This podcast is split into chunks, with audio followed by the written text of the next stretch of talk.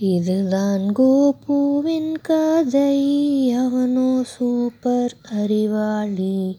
பிரச்சனையை சமாளிப்பான். அனைவருக்கும் பாடம் தான் தருவான். ஒரு சின்ன கிராமந்தான் கோபுவோட ஊர்.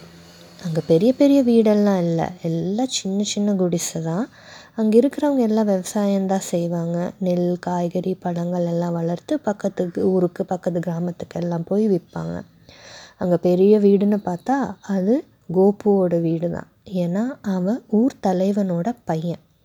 எல்லா பிரச்சனையும் சமாளிப்பான். பயங்கர தைரியமான அறிவாளியான பையன் அவன். சின்னதாக இருந்தாலும் சின்ன பையனாக இருந்தாலும் எல்லாத்தையும் நல்லா எதிர்கொண்டு எல்லாத்துக்கும் நல்ல சொல்யூஷன் எல்லாம் கொடுப்பான். எல்லாத்துக்கும் கோபுன்னா ரொம்ப மரியாதை. என்ன பிரச்சனை? இல்லை எதுவாக இருந்தாலும் அவன்கிட்ட போய் ஒரு அட்வைஸ் கேட்டுட்டு அதுக்கு என்னென்ன பண்ணலாம் அப்படின்னு எல்லாம் அவனோட டிஸ்கஸ் பண்ணிட்டு தான் இருந்தாங்க. அவனும் ரொம்ப எளிமையான பையன்தான் யார் பிரச்சனைன்னு வந்தாலும் இல்லை யார் உதவின்னு வந்தாலும் எல்லாத்துக்கும் மனசார அந்த பிரச்சனையை உதவியை எல்லாம் செஞ்சுட்டு இருந்தான். எல்லாமே அவனோட கிராமத்திலே கிடைக்கிற மாதிரி செஞ்சுருந்தான் இந்த சென்ஸ் செல்ஃப் சஃபிஷியன்ட் எதுக்குமே நம்ம வெளியில் போகக்கூடாது. இந்த மேக் இன் இண்டியா மாதிரி செல்ஃப் சஃபிஷியண்ட்டாக நம்ம ஊர் இருக்கணும்னு சொல்லிட்டு ஒவ்வொன்றா பிளான் பண்ணி பிளான் பண்ணி எல்லாமே அவங்க ஊர்லேயே செய்கிற மாதிரி அவன் ஐடியாஸ் வச்சுருந்தான். அப்போது அவங்க ஊரில் ஒரு பலகார கடைக்காரர் இருந்தார். அவங்க ஸ்வீட்ஸு காரம் முறுக்கு லட்டு அத்திரசம் அப்புறம் சீடை இதெல்லாம் வந்து எல்லாத்துக்கும் செஞ்சு கொடுத்துட்டு இருந்தார். அவன் ரொம்ப கோபக்காரன். கராரான ஆள். அவனோட வியாபாரத்தில் ரொம்ப கரெக்டாக இருப்பார் அவர். காசு பணம் விஷயத்தில் பயங்கர கரெக்டாக இருப்பார்.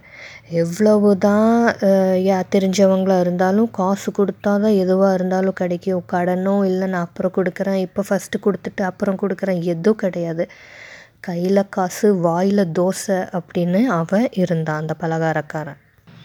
எல்லாத்துக்கிட்டேயும் பிரச்சனை செஞ்சுட்டே இருந்தான். ஐயோயோ நம்ம ஊர்க்காரன் தானே பரவாயில்ல நம்ம பார்த்துக்கலாம் கொஞ்சம் பார்த்து செய்யலாம் அப்படிங்கிற ஒரு எண்ணமே கிடையாது. அப்போது ஒரு நாள் பக்கத்து ஊர்லேருந்து ஐயாசாமிங்கிறவர் கோபுவோட ஊருக்கு வராரு. சரி இங்கே எல்லாமே கிடைக்கும்ல நம்ம என்னென்ன வேணுமோ இங்கேருந்து நம்ம ஊருக்கு வாங்கிக்கலாம் அப்படின்ட்டு என்னென்ன கிடைக்கிது என்னென்ன கடை இருக்குதுன்னு பார்க்க வராரு. அப்போது இந்த பலகார கடையை பார்க்குறாரு. அப்போ தான் அந்த கடையில் சுட சுட ஜாங்கிரி ஜிலேபி எல்லாம் போட்டுட்ருந்தாங்க மாவு எடுத்து நல்லா அப்படியே சூடான எண்ணெயில் புழிஞ்சு கலர் கலராக அப்படி ஆரஞ்சு கலரில் சூப்பராக ஜிலேபி வறுத்தெடுத்து சர்க்கரை பாகில் போட்டுட்டு செம்மையாக வாசனையாக அப்படியே ஆளையே தூக்குற வாசனையில் போட்டு போட்டு எடுத்துகிட்டு இருந்தார் இந்த பலகாரக்காரர். அதை பார்த்த உடனே ஐயாசாமிக்கு ஒரே ஆசையாக போச்சு.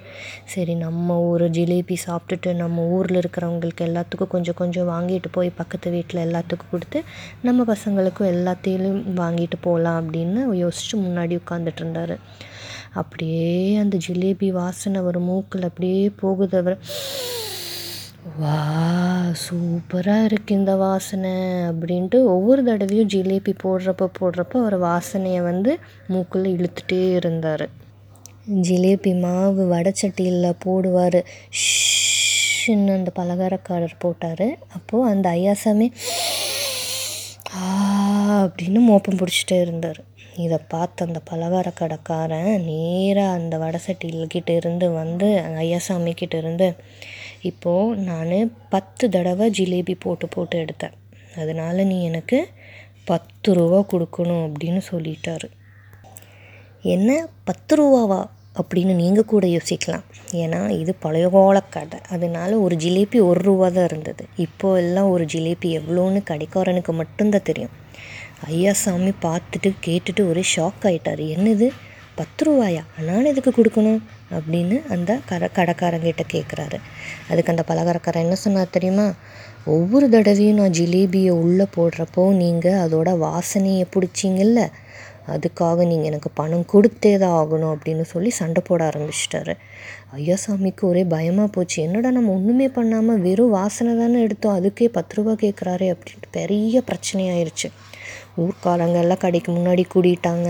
அப்படி இப்படி வாடா போடா அப்படி இப்படின்னு எல்லாம் சண்டை போட ஆரம்பிச்சிட்டாங்க. அப்புறமா யோசிச்சு இந்த ஊர்க்காரங்க எல்லாம் சரி வா நம்ம தலைவரோட பையன் கோபு கிட்ட போகலாம் அப்படின்ட்டு ஐயாசாமியும் அந்த பலகார கடைக்காரனையும் கூட்டிகிட்டு போய் நிற்க வைக்கிறாரு. கோபுவுக்கு ரொம்ப நாளாக இந்த பலகார கடைக்காரன் மேலே ஒரே கண் இவனுக்கு எப்படியாவது ஒரு நல்ல புத்தி கொடுக்கணும் பாடம் சொல்லி கொடுக்கணும்னு யோசிச்சுட்டே இருந்தான். எல்லாம் போய் இந்த பிரச்சனையை சொல்கிறாங்க இந்த மாதிரி ஐயா ஐயா அவன் பத்து தடவை நான் வந்து ஜிலேபி போடுறப்ப வாசனையை பிடிச்சிட்டான். அப்போது வந்து எனக்கு அவன் பத்து ரூபா கொடுத்து தானே ஆகணும் அப்படின்ட்டு அவன் கேட்குறான் அப்போ ஐயா சாமி ஐயா நான் வாசனை மட்டும்தான் ஏன் பிடிச்சேன். அதுக்கு எதுக்கு ஏன் நான் பத்து ரூபா கொடுக்கணும்னு ரொம்ப சோகமாக சொல்கிறாரு கோபு யோசிக்கிறான். சரி ஓகே இதுக்கு நான் ஒரு சொல்யூஷன் கொடுக்குறேன் அப்படின்னு சொல்லிட்டு உள்ளே போய் பத்து காசு எடுத்துகிட்டு வரான். ஐயா சாமிக்கு ஒரே சோகமாக போச்சு. ஐயையோ நம்மனால இவருக்கு நம்ம செலவு வச்சிட்டோமே அப்படின்னு யோசிக்கிறாரு. அந்த கடைக்காரனுக்கு ஆஹா ஒன்றுமே இல்லாமல் இன்றைக்கி நம்ம பத்து ரூபா பார்க்க போகிறோம் அப்படின்ட்டு யோசிக்கிறான். கோபு வரான். எல்லோரும் பேன்னு திரு திருன்னு முழிக்கிறாங்க. என்னடா இது? இவன் வந்து நல்லா யோசனை கொடுப்பான் அப்படின்னு சொன்ன நினச்சா இவன் வந்து பத்து காசோட வந்து நிற்கிறானே பத்து ரூபாயோட நிற்கிறானே அப்படின்னு எல்லாம் யோசிக்கிறாங்க. அப்போ கோபு என்ன பண்ணான் தெரியுமா? ஒரு காசு எடுக்கிறான். கீழே போடுறான்.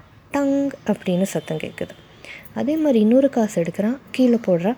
ட டங் டங் அப்படின்னு சத்தம் கேட்குது அதே மாதிரி இந்த பத்து ரூபா காசையும் கீழே போட்டு கீழே போட்டு அந்த சத்தம் மட்டும் எல்லாத்துக்கும் கேட்குது டங் டங் டங் டங் டங் டங் டங் டங் அப்படின்னு காத் சத்தம் மட்டும் எல்லாத்துக்கும் கேட்குது என்னடா இது அப்படின்னு எல்லாம் யோசிக்கிறாங்க.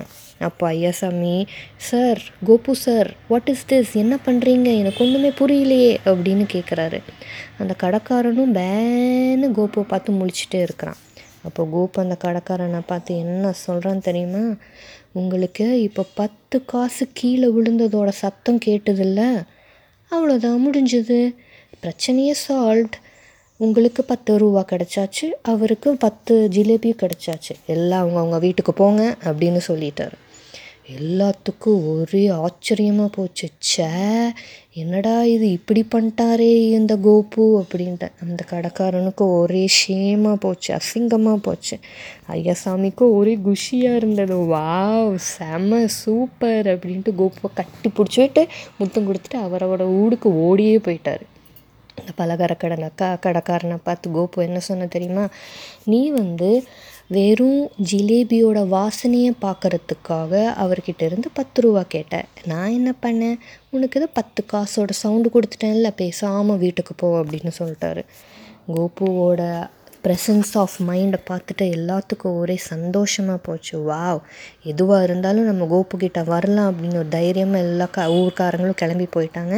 அந்த பலகார கடைக்காரனும் ஏமாற்றமாக போய் இனிமேல் இந்த மாதிரி யாருக்கும் நான் சொல்ல மாட்டேன் யாருக்கும் நான் செய்ய மாட்டேன். நானும் ஹாப்பியாக நியாயமாக இருப்பேன்னு அவனும் மாறிட்டு எல்லோரும் ஹாப்பியாக இருந்தாங்க அவங்க ஊரில். இதுதான் கோபுவின் அறிவாளி கோபுவின் கதை. எதுவாக இருந்தாலும் நாம் ப்ரெசன்ஸ் ஆஃப் மைண்ட் யூஸ் பண்ணி எல்லாத்தையும் சால்வ் பண்ணணும். பிரச்சனைன்னு வந்தால் அதுக்கு கண்டிப்பாக ஒரு சொல்யூஷன் இருக்கும். அதை பார்த்து நம்ம பயமே படக்கூடாது. ஓகேவா பாய்